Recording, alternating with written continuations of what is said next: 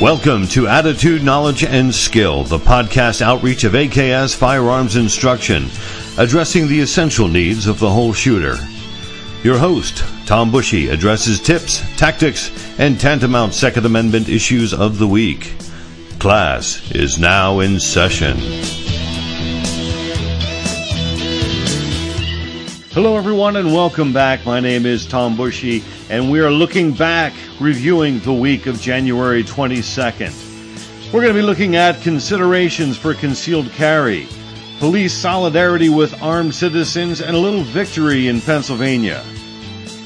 We'll check out the mounting offensive against 2A in VA, a 1A and 2A assault, and lastly, we'll be looking at the bastion of freedom defenders in the United States, as well as a good guy with a gun story. Hey, I just want to let you know I got my copy of Nikki Goeser's book in the mail recently. I went to the uh, Crime Prevention Research Center and uh, gave them a donation and got in return an autographed copy from Nikki Goeser herself. Heartfelt uh, to Tom Bushy, stay safe, or whatever it was she said. Anyway, it's a nice gesture. She has no idea who I am. But I am happy to support her and her work and the work of the Crime Prevention Research Center. Uh, they have kind of joined forces because Nikki Goeser's book really gets to the heart of the dangers of gun free zones. So, the title of the book, the full title is, is kind of long. Stalked and Defenseless How Gun Control Helped My Stalker Murder My Husband in Front of Me. So it's not exactly a bedtime story for uh, the little ones, but it is a, a short book and uh, very personably written, and I can't wait to really get into it. I have to I have to finish up the book I'm reading right now, and then I'm bumping that up to next on my list uh, because I really can't wait to hear her story and uh, tell you more about it once I have read it. So if you want to go to the Crime Prevention Research Center and donate money, because they're good, you know, they, they do studies and promote causes based on fact and statistics and studies that promote uh, the proliferation of the Second Amendment here in the United States. So I highly recommend both Nikki's book and the Crime Prevention Research Center. You know, we talk a lot here about muzzle awareness at Attitude, Knowledge, and Skill. It is one of those uh, safety rules that is most easily neglected, most easily violated. And, uh, you know, it has application, of course, just in etiquette. I crack myself up. Not just for etiquette and safety at the range, like, you know, handling a gun, handing a gun to a friend, loading, changing places at the uh, range stall. Don't fool around with a quote unquote unloaded firearm, etc.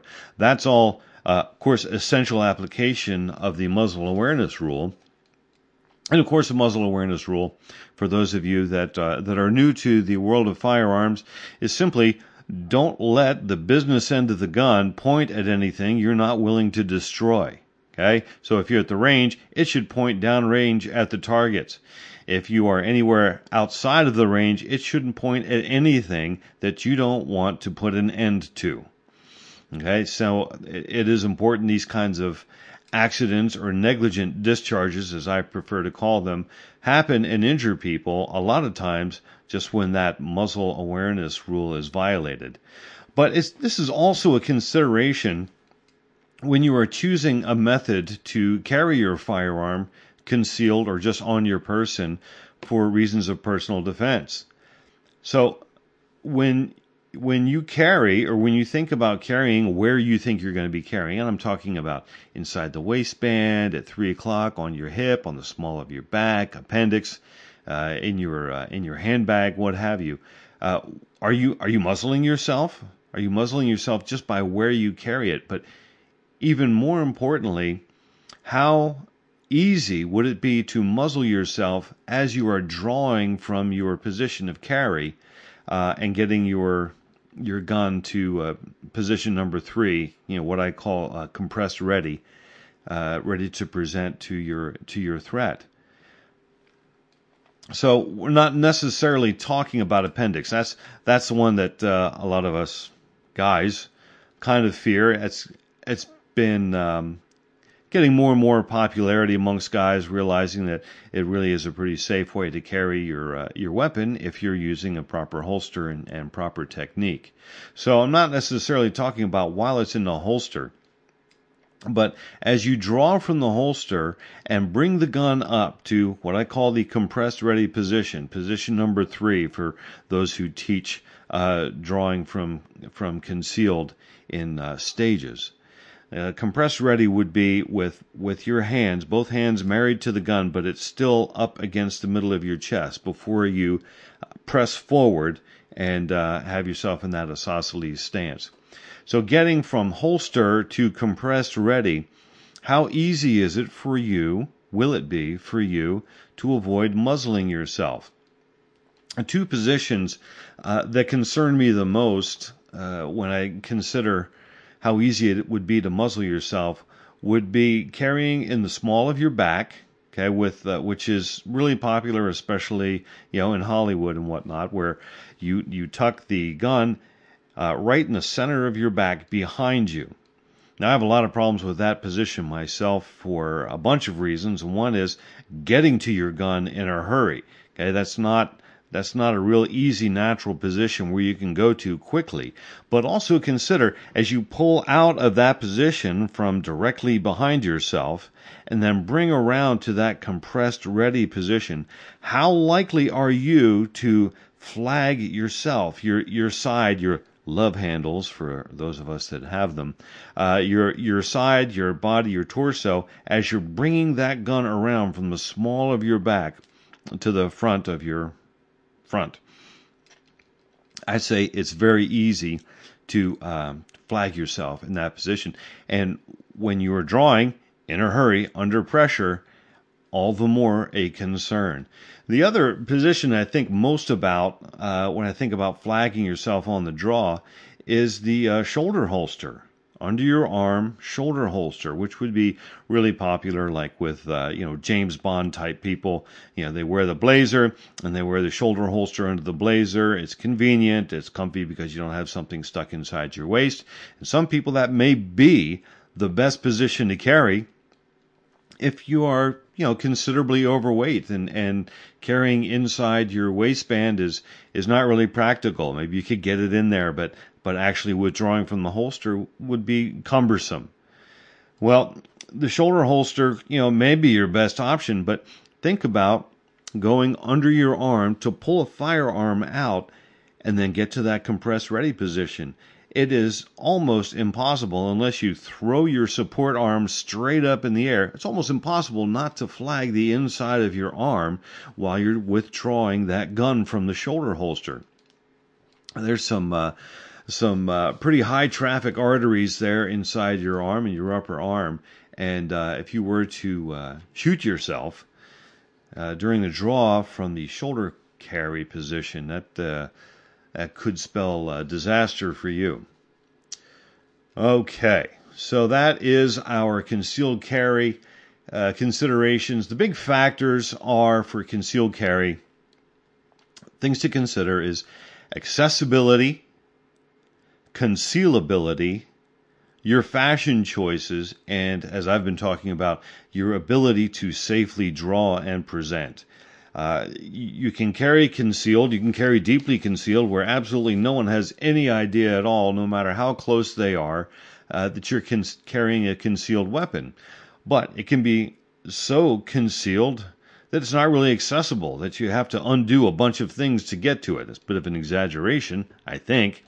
Uh, but accessibility, concealability, fashion, for instance, if you decide to do ankle carry, you might decide against wearing those skinny jeans that you're so proud of how you fit in. Okay, it's it's not going to be very concealable with that fashion choice. So just some things for you to think about, especially for those of you that are desirous of carrying your weapon concealed but haven't actually done it yet. And of course, I would encourage you to contact me at aksfi.com or email me at safeshooter at aksfi.com by email, and uh, we can schedule a private or semi private uh, course of the Concealed Carry 1 course here at AKS. Uh, yeah, I highly recommend it. Please don't carry concealed or really handle firearms at all without the proper education and training. Well, two police associations, both having to do with the southern states, one was called the Virginia Police Benevolent Association and the Southern States Police Benevolent Association have uh, jointly issued a statement last week. In that statement, these police associations said, quote, We know that a well armed, well trained, law abiding citizen is our best friend. And these are exactly the people New York billionaire Michael Bloomberg and Governor Ralph Northam want to disarm. I say that because I, I want to always keep before us, the 2A community and the, and the concealed carry movement, that you know we say you know when seconds matter the police are there in minutes. And we always need to specify that's not a knock against the police. We are not anti-police. But the reality is the police can't be everywhere at all times. And we even had that story that we talked about here on the podcast last week in Arizona where a state trooper was saved by a good guy with a gun on the highway who had been shot and uh, the trooper had been shot and was grappling with his assailant. And uh, there was a good guy with a gun, civilian, who came to his rescue. And the police officer credited that citizen with saving his life. So we want to always put out there that we like the police. We're in favor of the police. We are not taking place of the police. But hearing the police say things like, uh, these people are our best friends. It's a nice affirmation that they see it the same way that we do. So, police standing in solidarity, particularly with the citizens in Virginia, uh, condemning proposed confiscation of firearms and uh, laws that would make it difficult for citizens to exercise their right to self defense. Uh, appreciate that. Hopefully, we will never have to find out if uh, any of these law enforcement officers would would cave if they were issued uh, issued orders from the government to confiscate weapons, whether go door to door or what have you. Uh, that's where the rubber meets the road for those guys when their very livelihoods are threatened. Some of these guys, they've wanted to be in law enforcement all their lives. That's all they've ever known. That's all they've ever trained for. And the idea of losing their job because they're defying orders to disarm citizens, it, it's a challenge. It's a real challenge for them and their values and their commitment. Um, I believe that most of our law enforcement would indeed refuse to confiscate firearms from law abiding citizens unjustly. Um, but you never do know. Let's hope we never find out. So thank you, uh, Southern State Police uh, Benevolent Association, for uh, your support of the uh, well armed citizen. Well, of course, we are alluding to in that story the Virginia Democrat legislature and government and their onward assault of Second Amendment rights of the citizens of Virginia. In one day, Thursday of last week, seven gun control bills passed the House of Delegates. They are as followed HB 2, which is a universal background check. It bans loans and gifts between friends. You know, just recently, I have been, uh, as I conduct the NRA basic pistol course, which you can sign up for, just contact me and I can give you the NRA basic pistol course uh, part of the requirements for teaching that course is that you learn how to handle a single action revolver.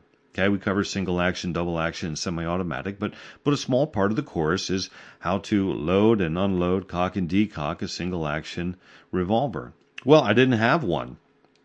A friend of mine was very good uh, and kind to loan me his. He had one he hadn't been using, so he loaned me. It was kind of like uh, on an indefinite loan. And just recently, thank you, Vince, for um, deciding that uh, it's no longer a loan. He just gave it to me. And you know what he had to do to do that? He had to say, here's my old single action revolver. You can keep it. That's all he had to do. And I'm appreciative of that. The alternative would be under universal background checks, we would have to go somewhere, pay for a background check to prove that I am who he already knows I am, and allow him to give me that gun. It is, by the way, already illegal. Okay, this is just one bill that we're talking about in Virginia, and I'm going off. Uh, it is already illegal uh, for Brother Vince to give me or sell me a gun if he has reasonable knowledge that I'm ineligible to lawfully own a gun, that I'm a, a convicted felon, or if I have certain mental health issues. Uh, it's already against the law for him to do that. So, anyway, universal backgrounds check, HB2, has passed the House of Delegates. HB 9, where it is uh, law that you must report stolen guns. HB 421, which allows localities to adopt and enforce their own gun laws. So you go to Virginia, and Virginia would have really strict gun laws, and then go to, um, you know, Richmond, Virginia, and they could have even more strict gun laws, and you would really have no way of knowing that as a Virginia citizen, and you want to take a trip to the capital for tourist reasons or for lobbying reasons or what have you. Uh, if if you did not know that in that small municipality within the state they have even more strict gun laws, you could be violating the law without even knowing it, thinking that, ah, I'm abiding by Virginia law, so I'm going to go to Richmond, the capital of Virginia, and, uh, you know, visit and carry my firearm, thinking you're doing so lawfully. Well, uh, HB 421 says that locality can make gun laws even more strict and uh, you would be in violation without even knowing it. HB 674 is Virginia's red flag law. That's passed the House of Delegates. HB 812, which is the rationing bill, where citizens will only be allowed to purchase one gun per month. Only one gun per month. Uh, HB 1004 gives you 24 hours to legally transfer guns if you're the subject of a protective order. And HB 1083 says it's illegal to leave a loaded firearm unsecured with possible access by a minor 18 or under. So if you have a, a bedstand that you keep a loaded firearm on while you sleep, if there's a minor in that house, you could be in violation of the law. Now, I could I could talk to you a lot about what I think is responsible gun storage and how you need to strike that balance again between accessibility and security, but that is what I think is responsible. It's not me saying there ought to be a law to make you do what I think is responsible. I would rather just promote that responsibility through education and through talking to other gun owners. So there's Virginia on the march taking very seriously their opportunity that they have to uh, revoke as many Second Amendment freedoms from their citizens as possible. Stay tuned. We will be keeping track. Now, there is some good news amongst uh, states and local governments that there is an increasing number of sanctuary counties and cities, not just in Virginia, but all across the country. So, Virginia is up to about 105 localities between counties and cities that uh, have declared themselves to be Second Amendment sanctuaries. There are, there are several other states that also have counties and municipalities that are declaring themselves to be sanctuary counties. For instance, Colorado, 23 out of 64 counties are sanctuary. Illinois, 63 out of 102 are sanctuary. Nevada has two counties, with a third likely to join them next month. New Mexico, 29 out of 33 sheriffs are declaring opposition to new pending gun control initiatives. And even in uh, my neighbor to the north, the state of New York, 52 out of 62 counties passed resolutions opposing the state's SAFE Act. So let's take a moment here and talk about the state's SAFE Act in New York. I bet you a lot of us remember when that was passed. Do you remember Governor Cuomo saying in front of the ca- uh, in front of the cameras, "No one needs ten bullets to kill a deer," And of course, he's assuming that the Second Amendment is strictly only about hunting, and he's going to make us all safer by uh, having a magazine capacity limit on the Secure Ammunition and Firearms Enforcement Act, the SAFE Act. So there are many aspects of that bill, not just uh, minimum or maximum capacity in your magazines, but uh, it was restrictive enough. Even the governor himself described it as the toughest gun control law in the country. So 52 out of 62 counties passed resolutions opposing that. And the uh, New York State Sheriff Association sued to stop that law. North Carolina has had some counties recently become sanctuary counties. They're up to 9 out of 100. Oregon, 13 out of 36, with more expected. Washington, over a dozen counties, Washington state that is, over there on the left coast, over a dozen out of 39 counties uh, have declared themselves to be sanctuary counties. And maybe you didn't know this the entire states of Alaska, Idaho, and Kansas have declared themselves Second Amendment sanctuaries. It's kind of ironic that the Second Amendment is in our nation's constitution, but it is the the more local governments, the counties, municipalities, and in these cases states, that are actually making the hard stands to protect the Second Amendment freedoms. God bless them, and uh, may we proliferate across the country that it will trickle up to our Congress and uh, executive branches. Well, in my home state, Pennsylvania, we had a, a little victory this uh, past week. There was a declaration, an official opinion issued by the Attorney General, Joshua Shapiro, where he declared that uh, partially manufactured receivers were going to be susceptible to background checks upon purchase.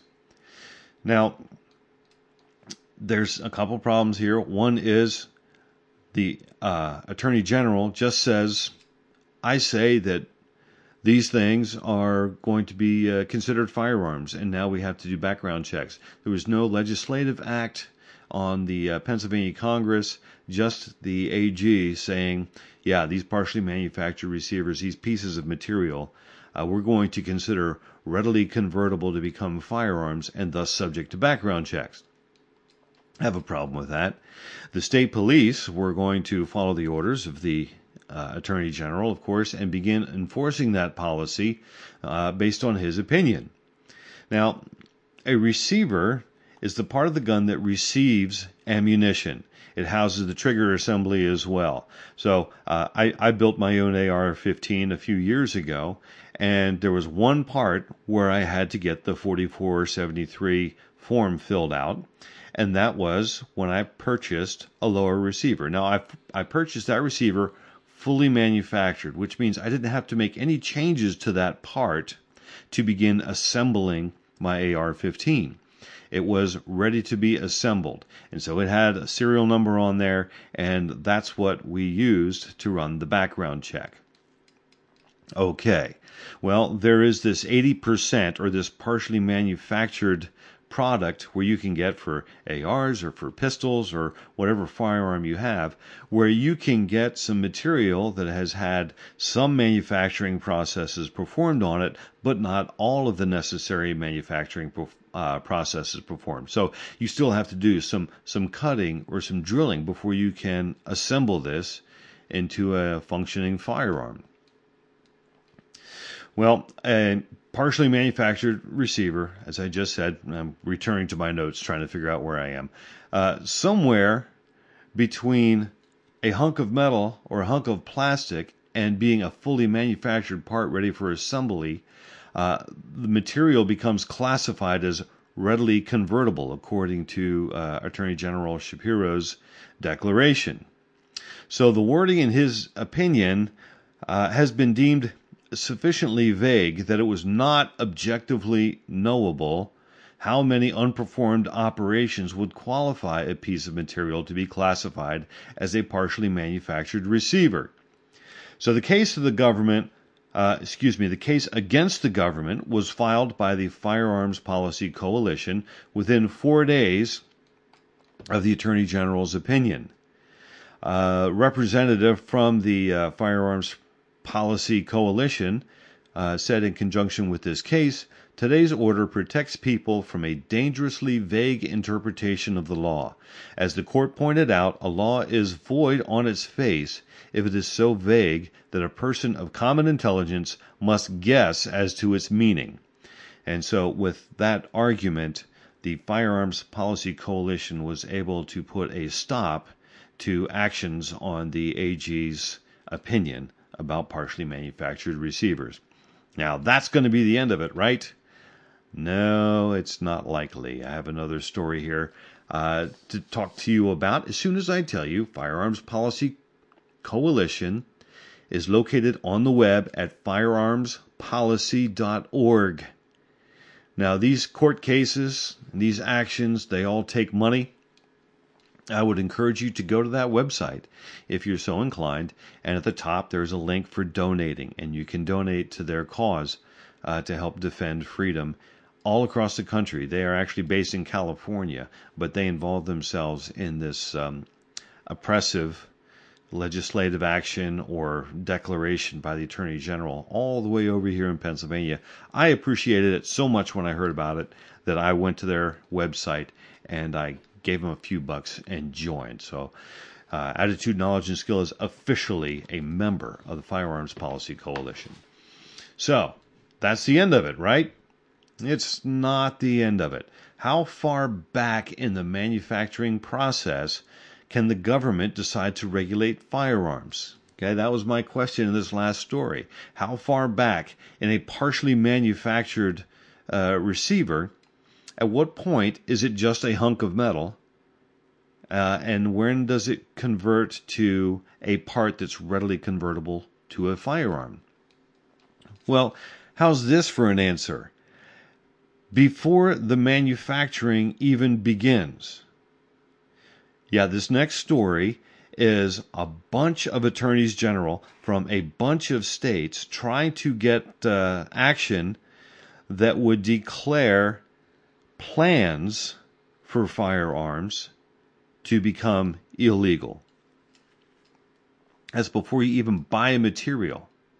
Okay, so here's the here's the story. Now, there's before we start the story, there is this thing called ITAR, International Traffic in Arms Regulation, and it controls the export of items, services, and information for what they call SME, significant military equipment. And it's, it's designed to prevent people in the United States to export things that could be used in significant military efforts against the United States. So that would include uh, things like tanks, high explosives, naval vessels, attack helicopters, and so on. And that has been typically enforced within the State Department. Well, the attorneys general from many states filed suit against the State Department because the State Department was turning over some of these items to the Commerce Department. All right, so what what all does that mean? That means this these attorneys general don't want citizens to be able to download computer files from the internet that can be used to produce gun parts from, three, from 3D printers. So, in the past, courts have ruled that computer source codes are protected speech under Amendment Number 1. So, these codes that can be used in printers would I think, obviously fall under those court decisions where it says computer source codes are protected speech. So a 3D printer does not mark all of a sudden uh, the ability of the general public to manufacture their own firearms. Guess what? That's been going on for hundreds of years. What's changed are the tools and materials. So the um, in the filing, these uh, attorneys general said, quote, the proliferation of untraceable and undetectable weapons within the United States threatens to cripple the various states' extensive and comprehensive systems of firearms regulations designed to keep guns out of the wrong hands, unquote. In other words, hey, we can't control you. And you really got to ask, are you so naive as to think still, and I guess the answer is yes, are you so naive as to think still that your regulatory actions are going to keep guns out of the wrong hands? It is the age old question, the conundrum. if you outlaw guns, only outlaws will, ha- will have guns. If you outlaw plans for making guns, only outlaws will have plans for making guns. This is not difficult logic. Criminals don't care what your gun laws are. Now, harken back to the opening of the show when I was talking about Nikki Goeser's book, and Defenseless. She was defenseless in a gun free zone because she was a law abiding citizen and she locked her carry gun in her car so she could eat at a restaurant that was gun free with her husband. Her stalker came in, wasn't apparently concerned that it was a gun free zone, and shot and killed her husband. So, anyway, these attorneys general are concerned that they can't control you if you're able to download these off the internet. So, the story is another example of the overlap of the First and Second Amendments. There are many. All right, how many attorneys general are we talking about? Well, let's see how good I am at uh, remembering the two letter state abbreviations. Deep breath California, Colorado, Connecticut, Delaware, Hawaii, Illinois, Maine, Maryland, Massachusetts, Michigan, Minnesota, New Jersey, New York, North Carolina, Oregon, Pennsylvania, Rhode Island, Vermont, Virginia, and Washington. Widespread problems there, folks. We have to keep our eye on these people 100% of the time. Well, thank goodness for the Firearms Protection Coalition and thank goodness also for Joe Schmo good guys with guns. How many of us have had parents tell us through uh, throughout growing up, particularly our teenage years, that nothing good happens after midnight? Well, I've raised my teenagers. I don't have any left anymore, and I have said something to that effect uh, many times when trying to instrict, uh, trying to enforce my curfews on these kids. Well, there was a Lyft driver that picked up a passenger around one o'clock in the morning. Uh, this was in Florida. I didn't mark that down in my notes, but this was in uh, Coral, Florida, or Cape Coral, Florida. So the Lyft driver picked up a passenger, a fare, at around one o'clock in the morning, and the passenger's name was Adam Mormon, and he pulled a knife and started telling the Lyft driver where to go. So I'm reading this story for the first time, and I'm thinking, isn't the Lyft driver supposed to take you where you want to go anyway? What's the purpose of the knife? Don't get it myself. So, Mormon, I'm not talking about the religion, this is the guy's last name. Mormon began to brandish the knife and banged it on the dashboard. Do we know what brandish means? Brandish means to wave about in a threatening manner.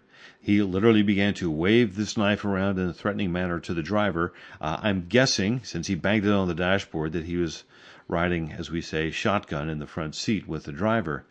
Uh, and the driver had had enough, pulled over, and told Mormon to get out. And Mormon refused. He was not going to get out. The driver, who is nameless in this article, the driver drew his gun and repeated the order for the guy to get out. Well, Mormon had an epiphany and got wise and got out of the car and left. The driver notified the police. The police later caught up and arrested him, and he is now in jail awaiting trial. Now, here's here's the thing mentioned in the article is that uh, Lyft has a policy, as well as Uber has a policy that this is a no-no, that their drivers are supposed to be disarmed in their own vehicles that they're supposed to be disarmed while they are functioning as Uber or Lyft drivers. Now, folks, that is just flat out irresponsible. And you have a business that is uh, infringing upon the rights of its you know employees or contractors while they are in their own cars, their own property, saying, yeah, while you're in your car, you can't carry your firearm to protect yourself against people that uh, know about you because of our app. Irresponsible. And I hope we never find out. I hope we never get a court case where an Uber driver or a Lyft driver has been uh, injured or killed because they were attacked by a criminal fare and they didn't defend themselves because they were obeying the policy.